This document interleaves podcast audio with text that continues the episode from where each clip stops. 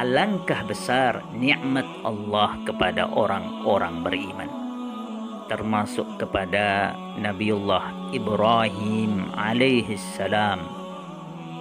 Ingatlah ketika beliau Ibrahim alaihi salam teladan orang-orang beriman ditangkap oleh orang-orang kufar lalu tangan beliau diikat di belakang.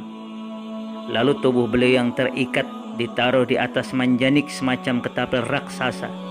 Dan lalu beliau hendak dilemparkan ke kobaran api yang telah menyala-nyala membumbung tinggi.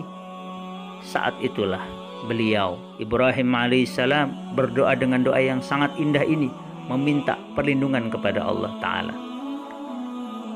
Ibnu Abbas dalam riwayat Imam Al-Bukhari menyampaikan bahwa Ibrahim alaihissalam berdoa dengan doa hasbunallah wa ni'mal wakil.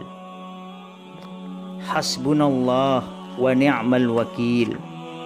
Cukuplah Allah sebagai penolong kami dan Allah adalah sebaik-baik pelindung. Dengan izin Allah api yang panas api yang panas menjadi dingin dan menyelamatkan bagi Ibrahim alaihi salam